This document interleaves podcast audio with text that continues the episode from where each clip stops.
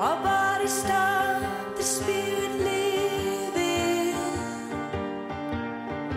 Wouldn't you like to know how far you've left to go?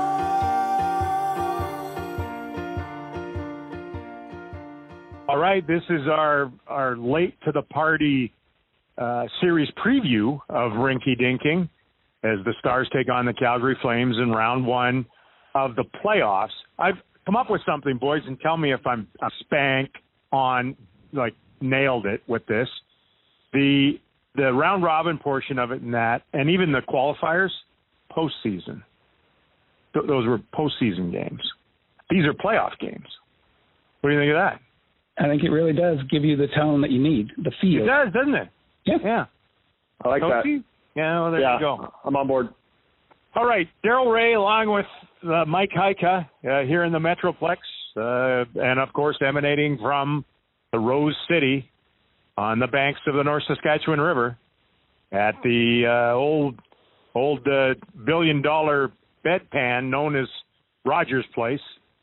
Uh, it is the great Jeff Totes continues to pump out just very scintillating and and poignant pictures from up there and everything else. So uh, there's the intro. Okay, uh, not sure when is this going to get posted, Totsi, so that I, I can kind of sound brilliant or sound like a moron. I'm let's say when wait t- today Wednesday Thursday morning. Oh, so before game two. Yes, let's let's have it out before game Well, two. There by, you have by it. lunch. That's a message to you, Jeff Odom. Man, I, I thought we were going to try to pretend that this was before the opener, and then we could just all sound brilliant and be like, you know, I I don't like the way the Stars are starting games right now, and I'm worried about that.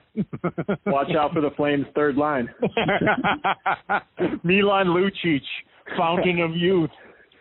All right, look, uh, chasing hockey is is losing hockey, and we've said this forever. And unfortunately, the Stars just continue to go behind early, almost immediately, and then it's you know it's cliche nowadays, but they chase the game. Is that the biggest issue they got going right now, or something else? Mike Heika. Um, it's a, it's a really good point because they the way they get down uh, varies uh, in many different manners. Uh, uh, you know, I think they put a lot of blame on Alexander Radulov taking a bad penalty. Now they could have killed the penalty, of course, but um, you know they will say, "Oh, this was a problem in this game. This was a problem in this game." So the fact that they get down it, they don't see a consistency in it. You know, they don't think, oh, this is something we're doing wrong every single game. It's not Um, systemic, yeah. Right. And so my honest opinion is their systemic issue is intensity. Um, I just, I'm watching through the TV and it sure doesn't look like they have entered the playoffs from the postseason. Um, Yeah. And even when they were in the postseason, it hadn't, didn't look like they were getting ready for the playoffs. And, and I'm confused by that um, because when they are intense and when they are skating hard, they're a really good defensive team, and and they really haven't even been that yet in the playoffs. Well, not to be a harbinger of real bad, dark things to come, but you say that, and that's exactly the post-mortem on the Pittsburgh Penguins. Yeah.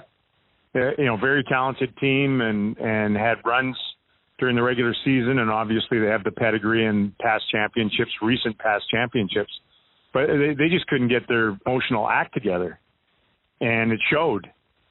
So uh, I I'm I tend to be right there with you. I went on the radio this morning and talked about some things that need to change, and one of them was initiate and and send some kind of a message to the team you're going to play here back to back nights and three times in in four days, uh, four times in five and a half days, that you're here you're here to win and you'll do whatever it takes to win, uh, instead of just kind of playing along and hoping things work out, which is what it looked like. And that's the frustrating thing I think about this team for most people that follow them, cover them, uh, fans that watch them, is that they're so sporadic both with their play and with their um, emotional levels, where you watch them for a while, maybe a period or even a game, and you're you're just thinking to yourself, man, this is going to be a difficult team to beat no matter who they play.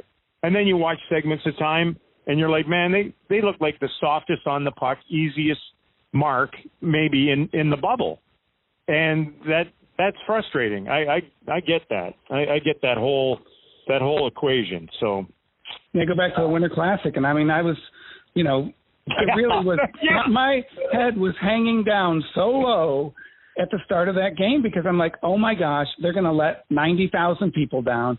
They're going to embarrass themselves in front of an entire national audience.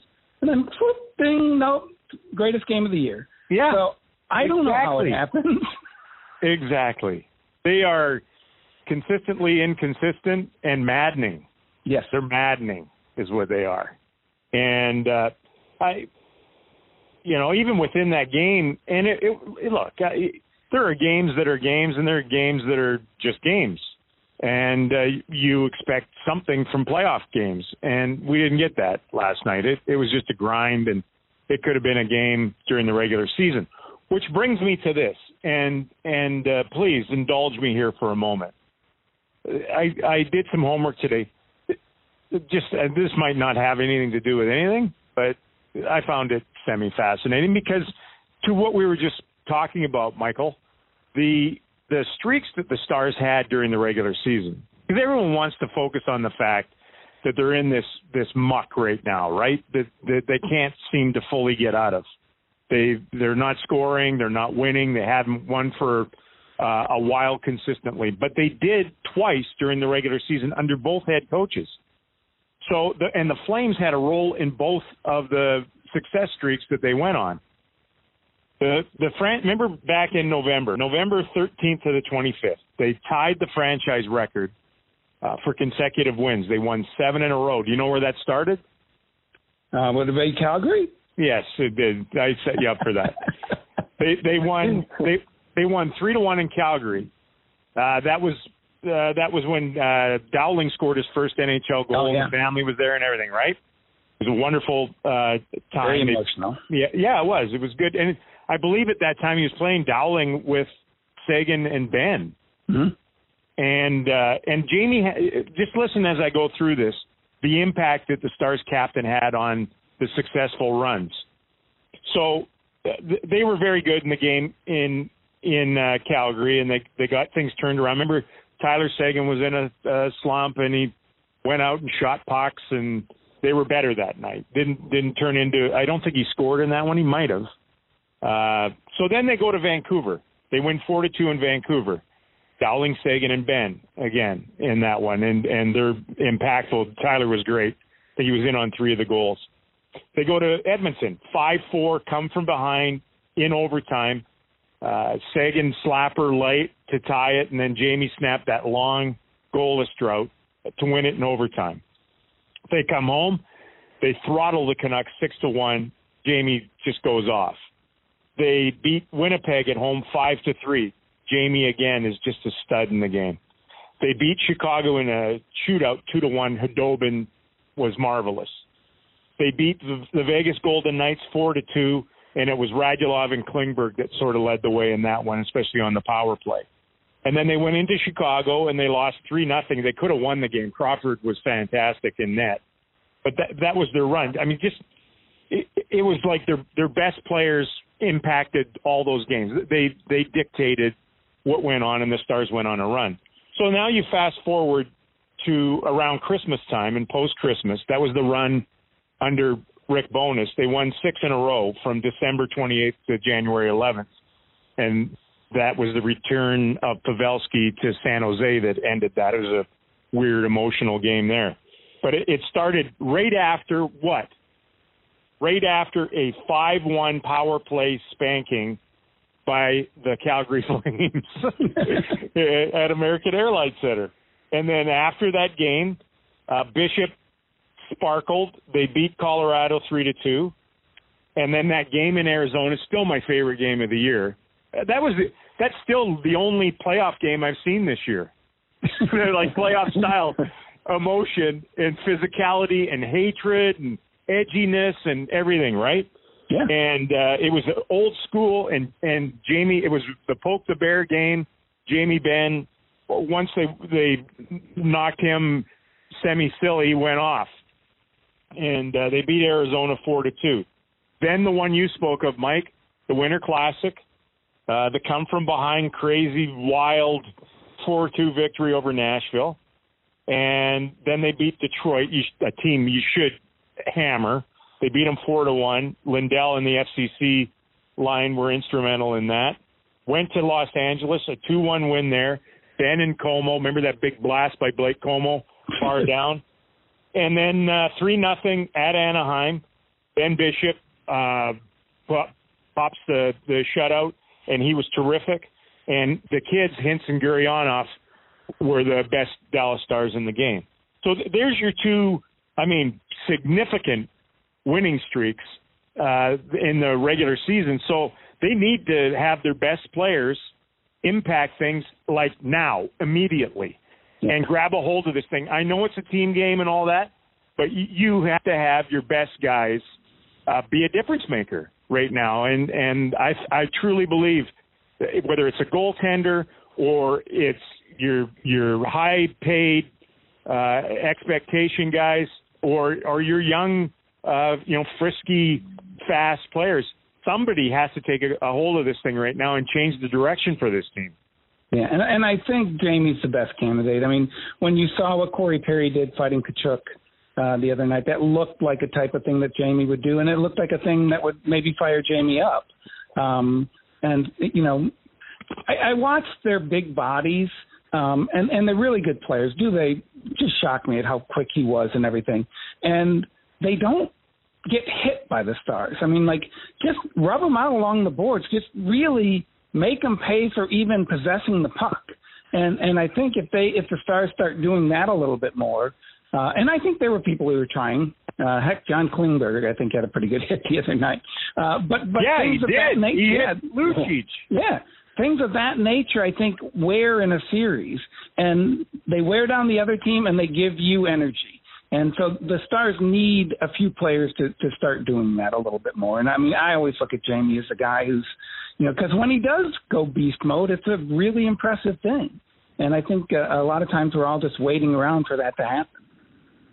Well, not us. I, I think the the biggest problem. I think there are guys in that room that are waiting around for that to happen. Yeah. And and you know some of that's on them. Don't don't wait around for somebody else to do it. It's it, the old Bill Parcells line, right? About uh, you know just do something. Don't don't wait around for things. Just do something. And uh, and it it feels a little bit that way within games now. That they're waiting for something to happen. Yeah. And you you can't wait. It's a due time.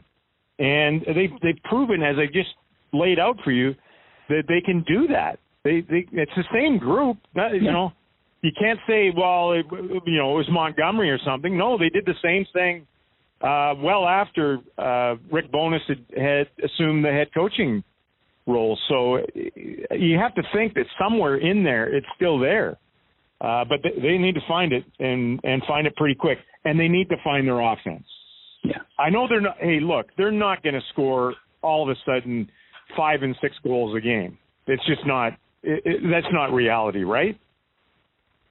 No, I don't think so. And that's not, that isn't who they are. They hasn't been that way for two years. Well, Three well, years. I, I mean, I'm just going on this year.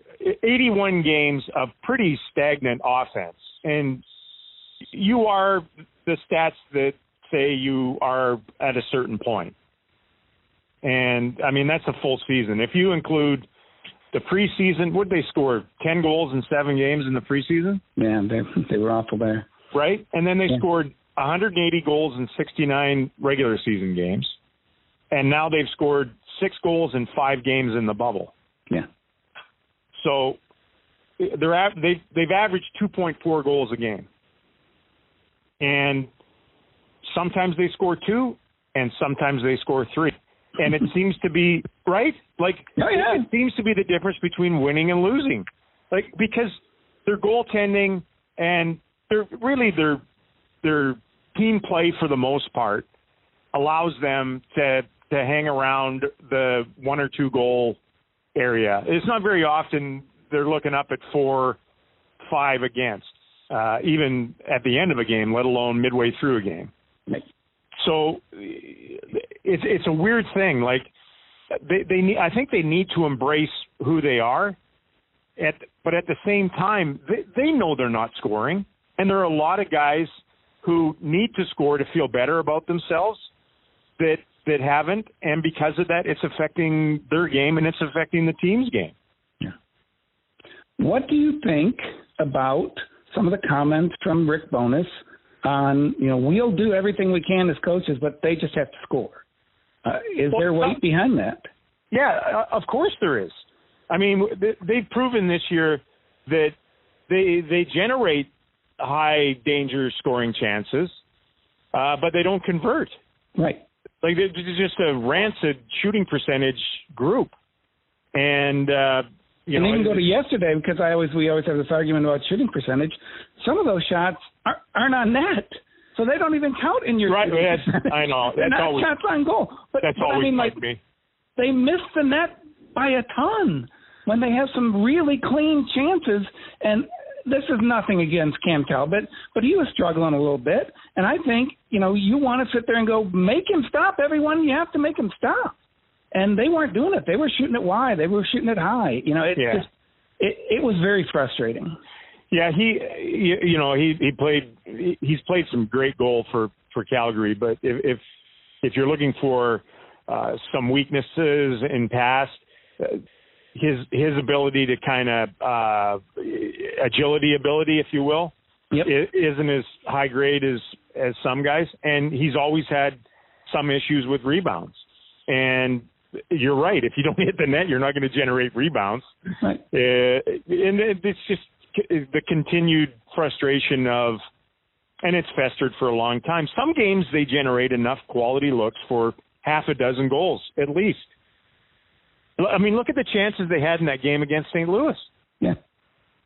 And yet they, you know, you're sitting there one-one, heading to a shootout, and uh, and sometimes they get into games and they don't produce anything at all. So uh, the the reality is this, and and it's reality. They they have now scored nine goals in their last nine games. That's, That's it. not good. No, and and so I understand from a uh, coaching uh, standpoint that it's like, look, there we get into games where we get a lot of quality scoring chances and we don't bury any of them or enough of them. Right. But then, and and I think to your point at the beginning, I, I think that weighs on guys and it bleeds into their their next game where they're like, oh, there's another game where I haven't scored. Now it's right. 11 games where I haven't scored a goal. You know what I mean? Like, yeah, they just it, it's as big of a mental challenge as it is a physical challenge of scoring goals uh, for a lot of guys right now. So they're they're in a they're in a weird spot where they they know they're going to have to win games like with a one nothing two one mentality, but at the same at the same time they are getting beat into the ground with the and they know that they haven't scored much, and yeah. you do you can't win without scoring. So they're they're it's a balancing it's either a balancing act or uh, something's just going to have to give one way or the other. Yeah, the pressure's real. Uh, Joe, Joe Pavelski said it when he banked that one in that the weight was lifted, and we've seen either Jamie Benn or Tyler Seguin or whoever throw the monkey off the back of whoever was in a slump. Right. right. I mean, it's real. There is a monkey on your back, and you feel it. And so, you know, for them to continue to do, do this game after game after game, it only gets heavier as you move forward. And, at some point in time, they have to shake it off, or they won't be successful. Yeah, they. Uh, I, I mean, they get they get told, they watch video, they they uh, try to dig in, and and uh, you know whatever it is. Like the game against St. Louis, it was all those power play opportunities, yeah. and you'd think, okay, those are your best players. They they've got to be the ones that get chances and uh, have to bury them and and feel better with that. Doesn't then the power play starts squeezing sticks a little harder and it's a it, it's a wild wild ride. and yet, when you look at the history of the players, they all can do this. It yes. seems like. Yes. I mean, you've got Radulov, Benn, Seguin, Pavelski, Perry, the kids. I mean, Gurianov's got a heck of a shot. Yeah. So they can do this. It just they need to go out and do it. Yeah. They do need to go out and do it, Mike. You should get coaching advice Tony, on my Tony, if you can, if you can get a message to them uh, from us and Rinky Dinky, we need them to go out and do it. Okay? I'll pass it. I'll pass that along. That would be fantastic. How uh, you're around them? How is the mood after you know four or five games up there and and dropping game one? Uh, tough. I would say definitely tough after yesterday. That's probably the lowest it's been so far, honestly. Yeah, because the game actually you're into one now. It's Right. not uh, you're not just you know nibbling away at this and that and uh it's you're you're now three losses from being eliminated. That that gets real in in a hurry, I would think. For sure.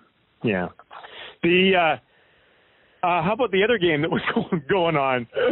Uh the thing is I don't I don't know how many people actually were focused on Stars Flames because uh the Tampa Columbus game started before us and ended way after us yesterday and postponed uh another game, the game that began at breakfast today uh, in the Bruins and and Carolina game. Five overtimes. Five OTs. I'll be honest with you guys, and Mike, you've been around here long enough that you've seen some of these epics with the Dallas Stars, but I, I truly believed that the the era of these long overtimes was done, was dead. The, you know, I thought once we got into the cleanup style of play and the fact that you couldn't just hook and hold and grab and tackle your way through overtime periods and the referees would put their whistles away that you'd never you'd never get past two overtimes again. Three at the most. And and then here we are. Five OTs. It was, and part of that was because the refs did swallow their whistle. I I agree. I agree. So, which is a little bit frustrating. I mean, I know it's a history of the game, but uh, if you earn a penalty, you should get a power play, yeah. Yeah. and that, So- that should be the fair part of the game.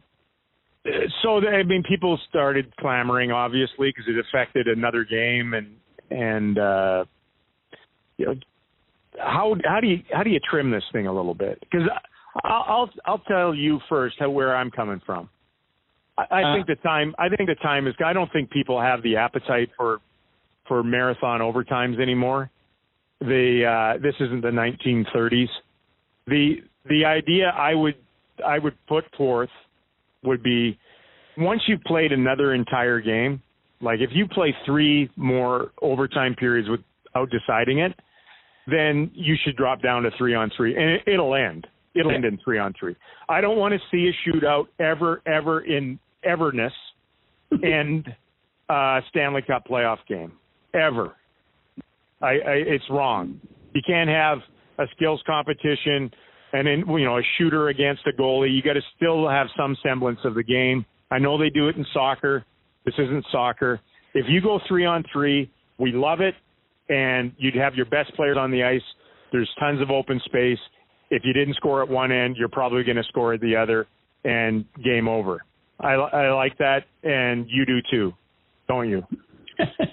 Actually, I do. Now that you mention, it. it's funny. I'm rolling in my head, going three overtimes, maybe two. Is three overtimes too much? I don't know. I mean, you know, whatever. I, I do like the idea, like you said. It's funny because in international competition, they actually do decide championships in shootouts uh, in hockey. So you know, we've got that history in the past.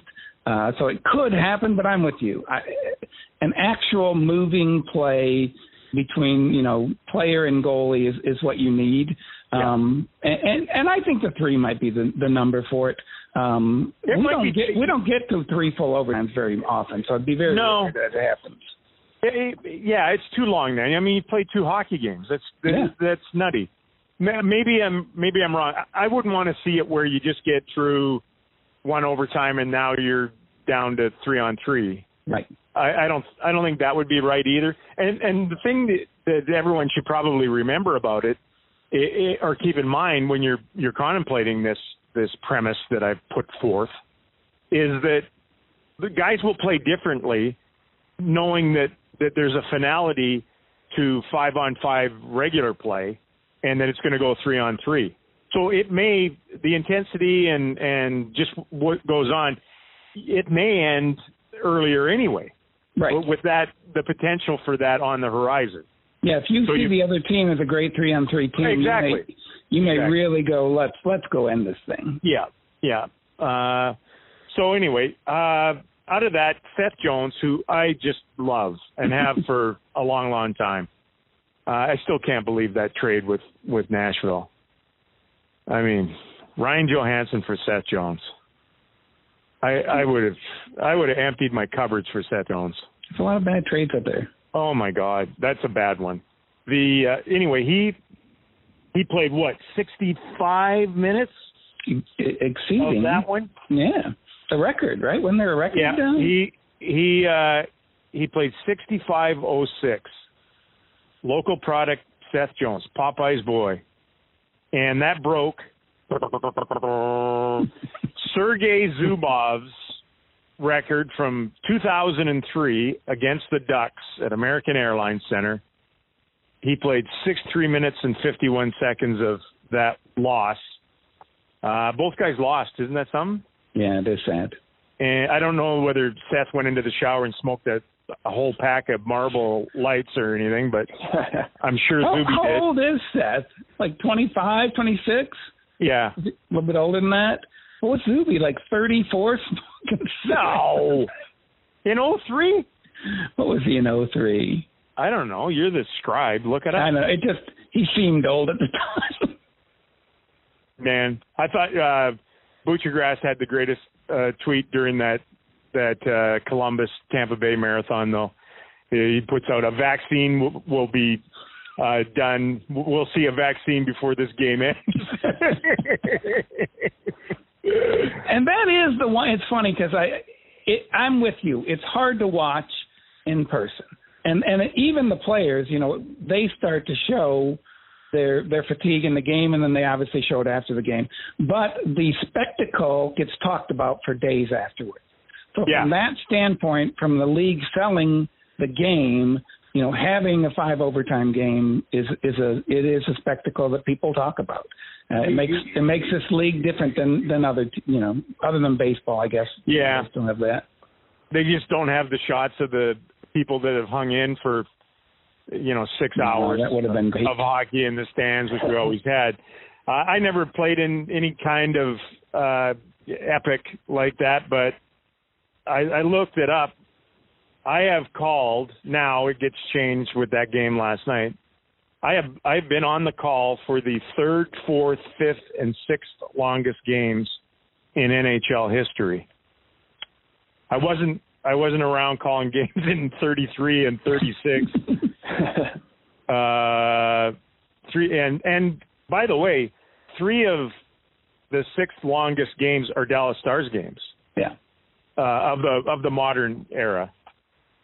So you go to that 03 game that that Zubov played all those minutes. Peter Sykora ended it, and you go to 07 game one against the Canucks, and Henrik Sedin ended it, and then of course 08 against the Sharks and Brendan Morrow ending it. So the Stars are one and two in those. The other one that I did was back in 1996, and I was working for ESPN, and my partner is now the uh, lead uh, play-by-play man on Monday Night Football, Steve Levy. Oh wow.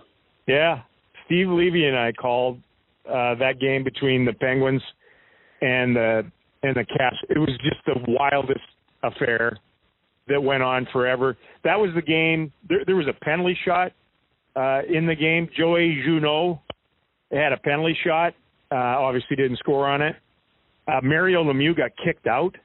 got kicked out of the game, and Peter Nedved uh, won it uh, in the wee hours in the morning in at the Cap Center in Landover, Maryland, where uh, where, where we were. And as, as the story goes, Steve Levy had his uh, dry cleaning in, and he never saw his dry cleaning again. He lost all his clothes. I think we were staying at like a courtyard Marriott or something like that, Holiday Inn. It was real high times with the worldwide leader. I, I'm gonna guess that that was a pretty funny broadcast with you two. Oh my You know, God! It- well, I'll that's punch the thing. drunk at two in Yes. Yes, yeah, and he's that way anyway. Right. You know, because he was relatively new to to play uh, calling games.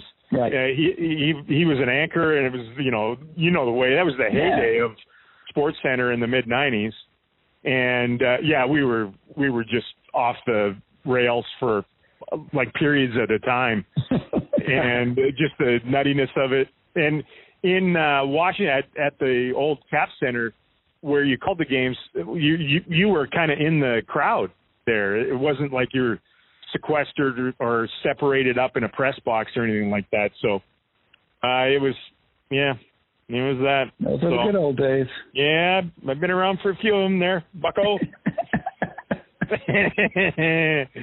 so anyway, uh, oh hey, here's a note. Some people uh, had asked me this, and uh, I was curious about it too, because the you know the Players Association and the NHL got together to make this even happen, push the CBA through. But I was I was curious, like what what are the players getting out of this? Because they don't get paid. Their their salaries are gone. right. They get to, they have a 13 pay period uh, schedule during a, a regular season, but come playoffs, uh, the paychecks stop. But there are there is a pool. So I, I learned, and uh, as reported by me, that the player pool, uh, the the Bucks have been doubled for this Oh. uh, bubble.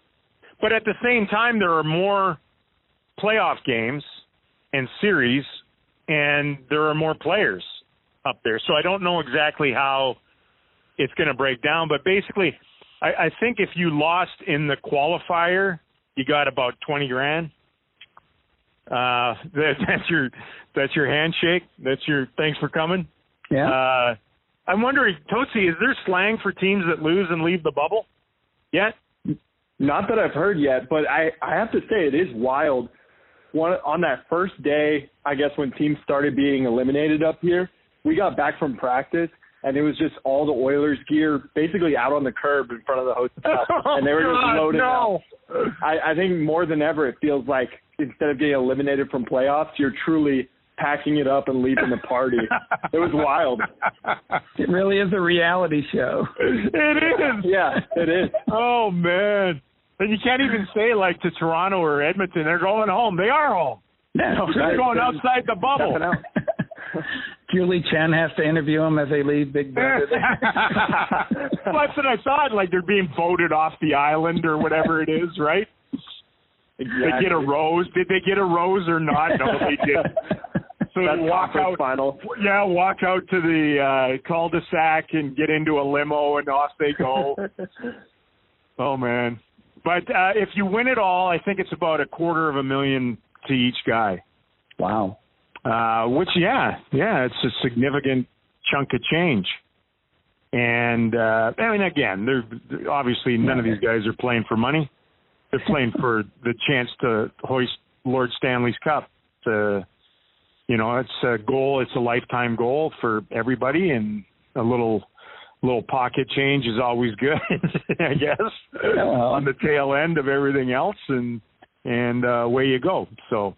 Uh, I, and I think uh, all the all the franchises are getting uh, uh, a healthy buck if they get all the way through this thing too. But I don't know exactly what that number is. Yeah. So there, I mean, good. there's a lot of there is a lot of money uh, floating around uh, for this thing, and it, it at a great cost by the league to put it on. Yeah. And hopefully, the our little D stars can find their way uh, through these Calgary Flames and build a little momentum, and we'll still be talking about this stuff and whether they'll get a chance at a quarter of a million in the final and their name on Lord Stanley. That would be wonderful. Yeah. Hey, can I ask you one last question? Yes, this will be the last question. last question for you. All right. So people out on Twitter are discussing some of Rick Bowness's coaching decisions. You know, namely a guy like Andre Sekera and why didn't they bench him uh, if he had a couple of bad plays? And you and I know Rick very well.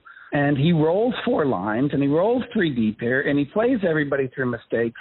And I think that's one of the reasons he gets the support of the players. Um, so as you look at that, is that a good decision? Is it just who he is, or you know, should he be making harder choices and you know benching guys, or you know giving minutes to uh, Roope Hintz more, or you know however you want to describe it? Uh, you know, just I guess coaching the uh, moments in the game a little bit harder. Well, I, I think the the best thing any coach can do, no matter how long you've been in the game, is is be who you are. I, I would think the minute you you start uh, trying to be something else, you're you're in trouble. And it, there's a cliche or um, an old line that goes back, you know, 20, 40, 60 years probably, which is the minute you start listening to the people in the media or the people in the stands, you'll become one of them. That's a good point. and uh, you know, so they they have a, a belief in things, and you know, some guys have a real hard edged, go after you, John Tortorella uh, approach to things, and it can it can burn hot and it can produce produce things, but it can flame out too, and uh, and we've seen that before. And then there's others that allow people they I mean today's play, players especially and especially veteran players understand when they've made a mistake. Yeah. And they don't need to be told again and and dressed down. And you'd like to give uh, everybody an opportunity to uh for a make good and uh you know, a belief it it shows some confidence that I believe in you, you know, just don't make the same mistake again. Go if you play this game uh trying to not ever make a mistake, it, it's an awful way to play this sport that is so random. And so you, you know, don't be willy nilly, uh, don't be moronic about it, but at the same time, mistakes are going to happen, and you got to live with them a little bit. And to be honest with you, you you play much much better when you're not worrying about mistakes. When you just, I don't want to say you don't care, right. but you have to have sort of a carefree attitude about you. Otherwise, you end up uh, you know, rigor mortis sets in, and you, yes. you you can't function either individually or as a group out there. So yeah. uh, I can't you know, get I've into never... Andre's brain, but like the first play, he gets beat to the outside, and so then he's on the second play when the puck deflects off his stick, he backs up way too much because I think he doesn't want to get beat to the outside. And so it's a you know situation of where one golf shot affects the next golf shot, and you, you know I do think Rick's strategy helps players get to a place where they feel they have the confidence of the coaching staff and they feel that they can get back into the game plan even after they make a mistake. Yeah, and and look, guys have bad games. Uh, You know, some some you just have to move forward. It's one game. Didn't have a good night. Give me another chance. Uh, I, I'll make good on it. And uh, and I'll say this too, uh, two things, and then we'll get out of here. One is that uh, I'll I'll never second guess uh, any coaches. They put way too much time in, and uh, you under you know you get, you get a chance to talk to them, and sometimes what they plan and what what they do and how they conduct things just doesn't work, and and sometimes it does, but it's it's the easiest thing in the world to sit back and and poke holes in in whatever, uh, at least publicly. You know, we all have our opinions privately, uh, but I'll I'll support any any guy that puts in any kind of work at that position. Uh, man, that is that that is toiling in today's game. they, and- they put in a lot of work. And all you got to do is talk to people who know Rick and have so much respect for him. And, you know, he believes in what he's doing. Uh, he believes that he's, you know, doing things, quote unquote, the right way. And, Yeah. uh, and, you know, he's, Yeah, he's had some pretty positive results this year because of it. He has. And I've always said to any, and I've got tons of friends that are coaches, that uh, do not try to please everybody. Like, don't don't try to figure out what your star players really want and what your other guys really want and what management wants from you and what and try to please everybody because you'll never win. It'll be a disaster. Yeah. You, got to just what you believe in, uh, be firm about it. Listen, uh, you know, you you intake opinions, you, and I think Rick does a terrific job of doing that, especially with his coaching staff. But he listens to players too. Uh, you have to do that. You, you can't act like you know everything, but ultimately you make your decisions, and they make mistakes too. maybe they look back after a game and go, man, maybe we should have trimmed some minutes there more, and maybe I should have played him more. I didn't realize he was going uh, as well as he was. So, but anyway, finish on this.